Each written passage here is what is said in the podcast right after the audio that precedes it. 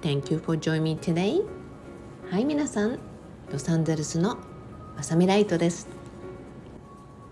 はい、皆さん、今日のね、ロサンゼルスの朝すっごい寒いの。年にね、数回こんな気温ってあるんだけど、なんとマイナスいちどとかにどよ。寒いよね。通りでヒーターがつくんだなと思うんだけど、まあ、そんな寒い日の朝にね、キッチンからの日々の暮らしのお話をちょっとしたいなと思います。まあ、今日はね、このお話スタイルっていうのを皆さんの感性に交えていただけたらいいなと思います。この録音もね、男性方も聞いてる方々も多いようなので、ありがとうございます。えー、キッチンの話、まさみさんなんて言わないでね。なぜなら、あなたの周りの女性とか、また男性もね、しっかりと自分のライフスタイルっていうのがあるわけだから、まあ、こういったキッチンとか人生の中にね、こういう時間とかこういう過ごし方とかいろいろあると思うので、今日はね、ちょっとキッチンに座っていつも思うこと、まあ、毎日いろいろ思うんだけどまあちょっとそんな語りをしたいなと思います。今年はね、レモンがすごい豊作で、まあ、みかんも豊作でね、まあ、豊作でってうちの庭にあるんだけど、まさに無農薬なんだけども、ある意味ほったらかしっていう感じなんですね。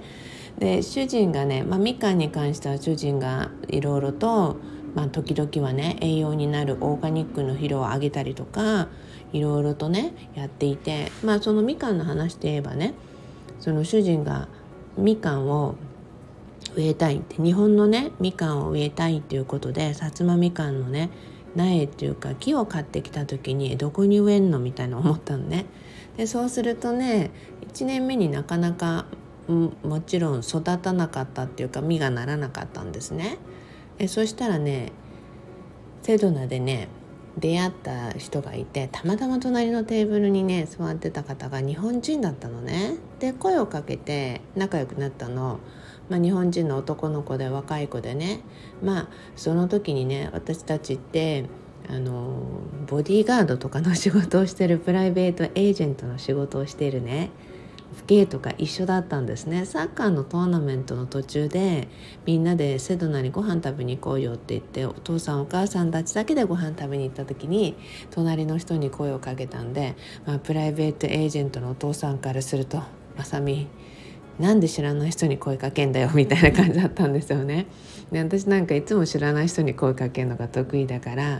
う人を疑うとか思わないのって、まあもちろんね、彼は職業病で、まあ、職業柄ね、病って言っちゃいけないんで、もうやっぱり人を必ず詮索するのが彼の仕事なわけよね。そうすることによってね、有名なセレブの人たちの護衛をしてるわけだから、彼らが安全に過ごせるようにっていうのが仕事なんでね、まあそうなんだけどさーって言って言ってたんですね。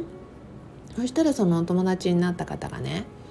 あのなんとみかん農園の方だったのね。で、それで彼にいろいろとうちの主人は質問をして、で、そしてそうしてるうちにうちのあのなんていうのかな、うん、郵便の方がいて、郵便の方がね、うちの近くっていうのはもう歩いて回ってくれるんですね。もうすごいろくじゅうねんだいにできた家々なので、ものすごくそこに対しての、えー、郵便局の方のリスペクトがあって、ちゃんとうちの地域のみの担当者さんがいるのね。で、そこでね、その郵便の方が変わったんですよね。前の方がリタイアをして、新しくなった方がメキシコ人なんだけどね、その方のねご両親がみかん農園をしてたんですね。それでね、その人とよくうちの主人っておしゃべりをしていて、もう毎日さ、昼間にいるようなお父さんお母さんが多いエリアだから、みんなとお話すの得意でね、その人たちも、まあ、そこでね、まあ、あの彼らのアドバイスを受けることによって結構みかんがなったんですね。で、まあ、今日みかんの話をするためにやったんじゃないんだけど、横見すれちゃったよでもねそんな感じで今年はすごいみかんも豊富でレモンも豊富ででねあのすごいみんなに配ったりもしたんだけど、まあそろそろジンジャーのレモンをね作んなきゃと思ってたんですね。でこのジンジャーレモンとか私よくインスタとかフェイスブックにも出していて、毎年皆さんが思い出してねそれをまた作っていろいろとね皆さんの人生とか日々の暮らしの中に取り入れてくださってることはもうすごい私も嬉しいのね。なので昨日も久々に作っていました。で作りたいと思ってた時にちょうどね息子たちがねあの上の子とパートナーの子がねちょっと鼻ぐずぐずしてんだよねってなんかちょっと風邪の引き始めっぽいみたいな感じが長かったんででそれで久しぶりに来たんであちょうどよかったって持って行ってっていうことでもう蜂蜜の生姜レモン漬けを作ったんですね。でそれをね今日は私も朝から飲みながらうん、あの皆さんにちょうどね録音をしようと思ったんです。朝ね降りてきて私のキッチンすごい好きな方々すごい多くてすごい私も嬉しくてねで皆さん知っての通りもう夜のうちにきれいにして寝るっていうのが私の基本なんですね。でそうするともう朝起きてきた時にすがすがしいわけじゃない。でそのすがすがしい朝のねキッチンに降りてきた時に私が大体やるのは、まあ、もちろんキャンドルをつけてとかね皆さん知ってる私のルーチン知ってる方々多くてそしてねもちろん夜のうちにディッシュワーシャーがねあのオンになっているので、でそのディッシュワーシャーもねを全部開けて全部出してあのちょっとした水が溜まってるのがないかとかチェックしながらちょうどきれいに乾燥するように全開にして私はいつもディッシュワーシャーのねこのラッグを全部出しているんですね。そうするとねそのお写真とか撮ったりしているとその背景がよく映るのね実は、まあ、だからといって皆さんそういう背景を探すようなことじゃなくてもう全体を見てねって感じなんだけど、まあ、でもね実はそういう風景が結構好きなのね。生活感があふれているじゃない。でまああの雑に例えばスプーンとかが置かれてたりとか、ね、今言ったレモンのジンジャーのジャーとかも置かれて置いてあってねでそんな状況とか見ていてもその光景がすごい好きなんで、で以前にね去年の夏まあ、ミリオネアの子がね大成功してる若い子がうちに泊まりに来た時にもうこの空間がすごい好きですって言ってくれたのね。で私のキッチンの写真を撮っていて時にえここも あのあなたみたいにいつも綺麗な出してることあったらさちょっとごめんスプーンとかさちょっとあの横に置いてあのちょっと今片付けるわって言ったらもうそのままがすごい絵になるんですって言ってくれたのね。でその時にすごい感覚に似てるんだなと思って嬉しくなったの。なぜなら私もそれが好きなんですよね。例えばレモンとか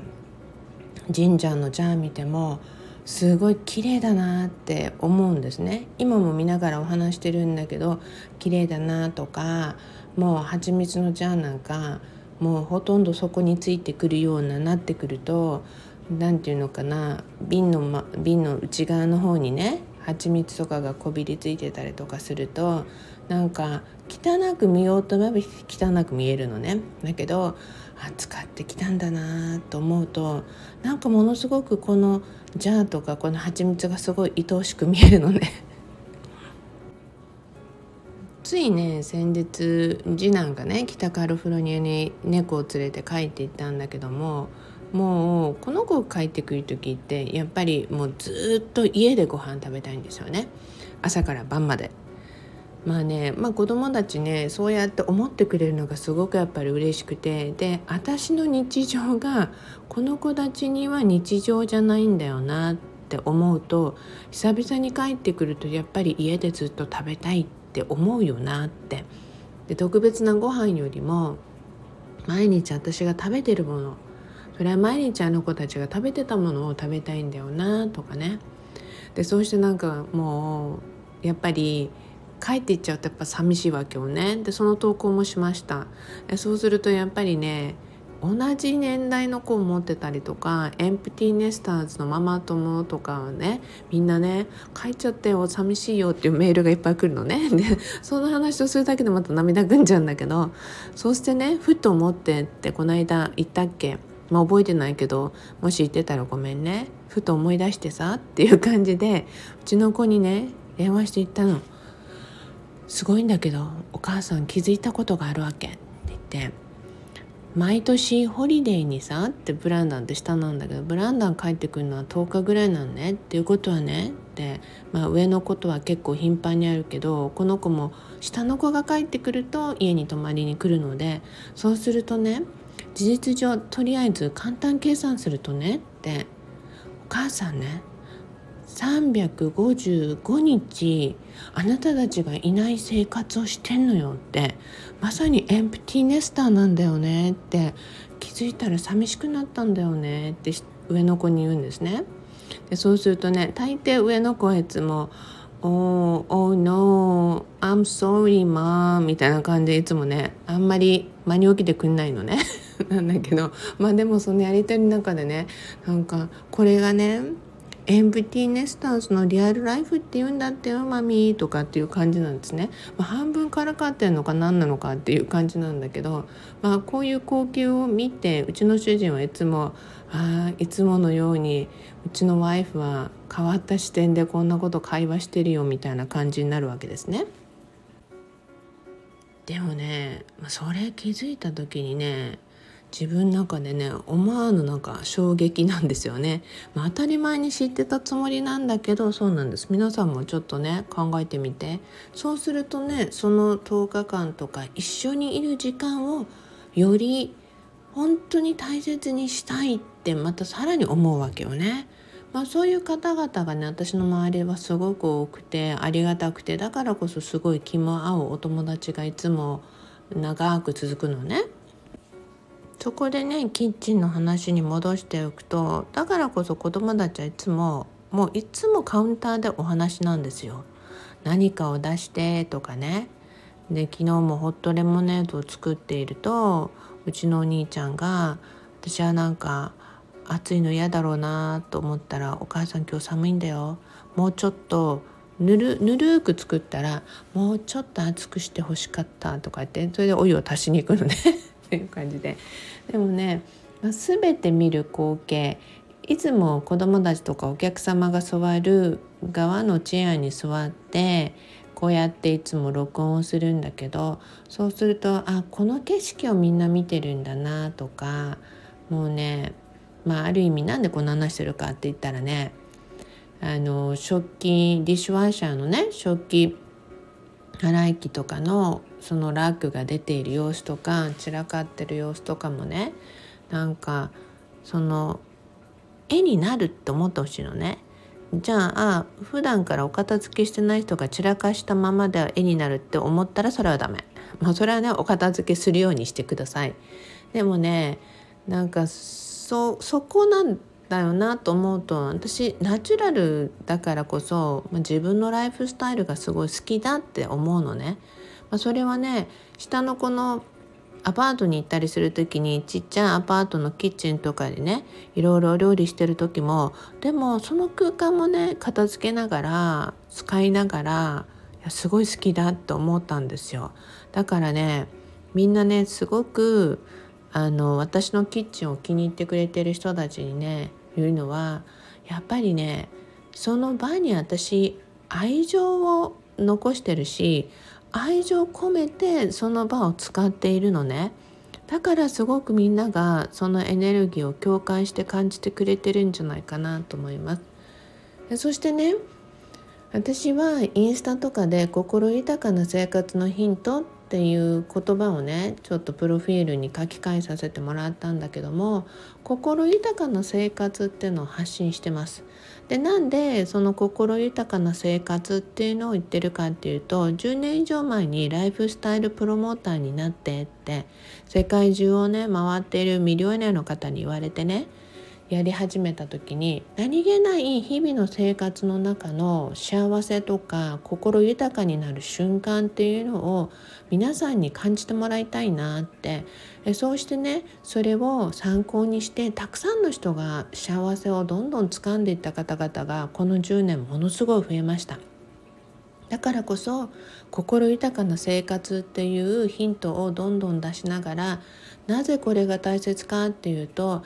例えばなんていうのかな、専業主婦をしている人たちがいればね、そういう空間ってやっぱり仕事をして帰ってきたご主人がすごくのんびりできる空間であったり、そして心豊かな生活をしていると、その心豊かな生活をしている人からの波動っていうだけで子供や家族が癒されたりっていうのがあるわけですよね。私が目指してるのはすごいそこで、だからこそ成功者の皆さんにもすごくその話をしていて、で成功者の皆さんで成功を積めば積むほどその大切さを一番よく知ってるのね。だからこそ気もあっていろんな話をします。亡きメンターともよくそういうねお話をしました。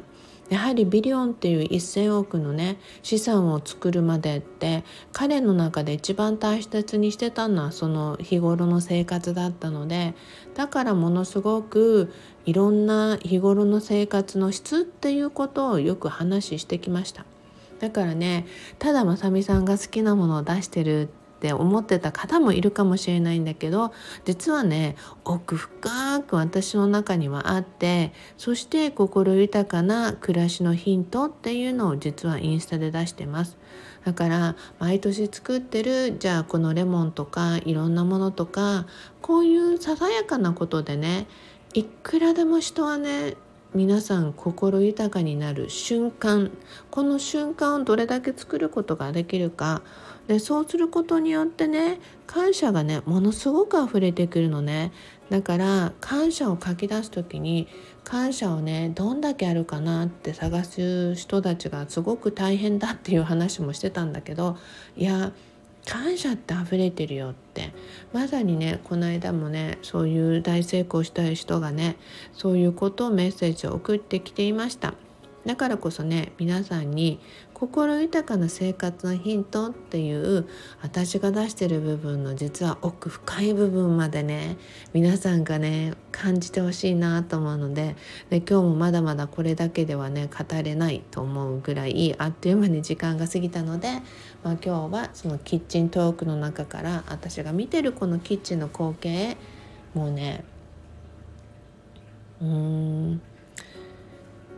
散らかってるって感じじゃなくて、雑に置かれてるものであっても、なぜならいろいろお飲み物とか作ったりすると、ここにスプーンがあってここにハニーがあってみたいになるわけじゃない。でもね、これがいいって思えるぐらいにみんなもなってほしいなと思うので、今日はそんな私のキッチントークに変えて終わりたいと思います。えー、っとねほんの少しだけ喋るつもりが、こんなに長くキッチントークの語りをできるのかと思うけれども、それはなんていうのかな、脱線したからよって自分で思います。それでは皆さん、いつものように Promise me, love your life、 あなたの人生をもっと好きになることを約束してくださいね。 Thank you everyone, all have a beautiful day。 それではロサンゼルスのまさみライトでした。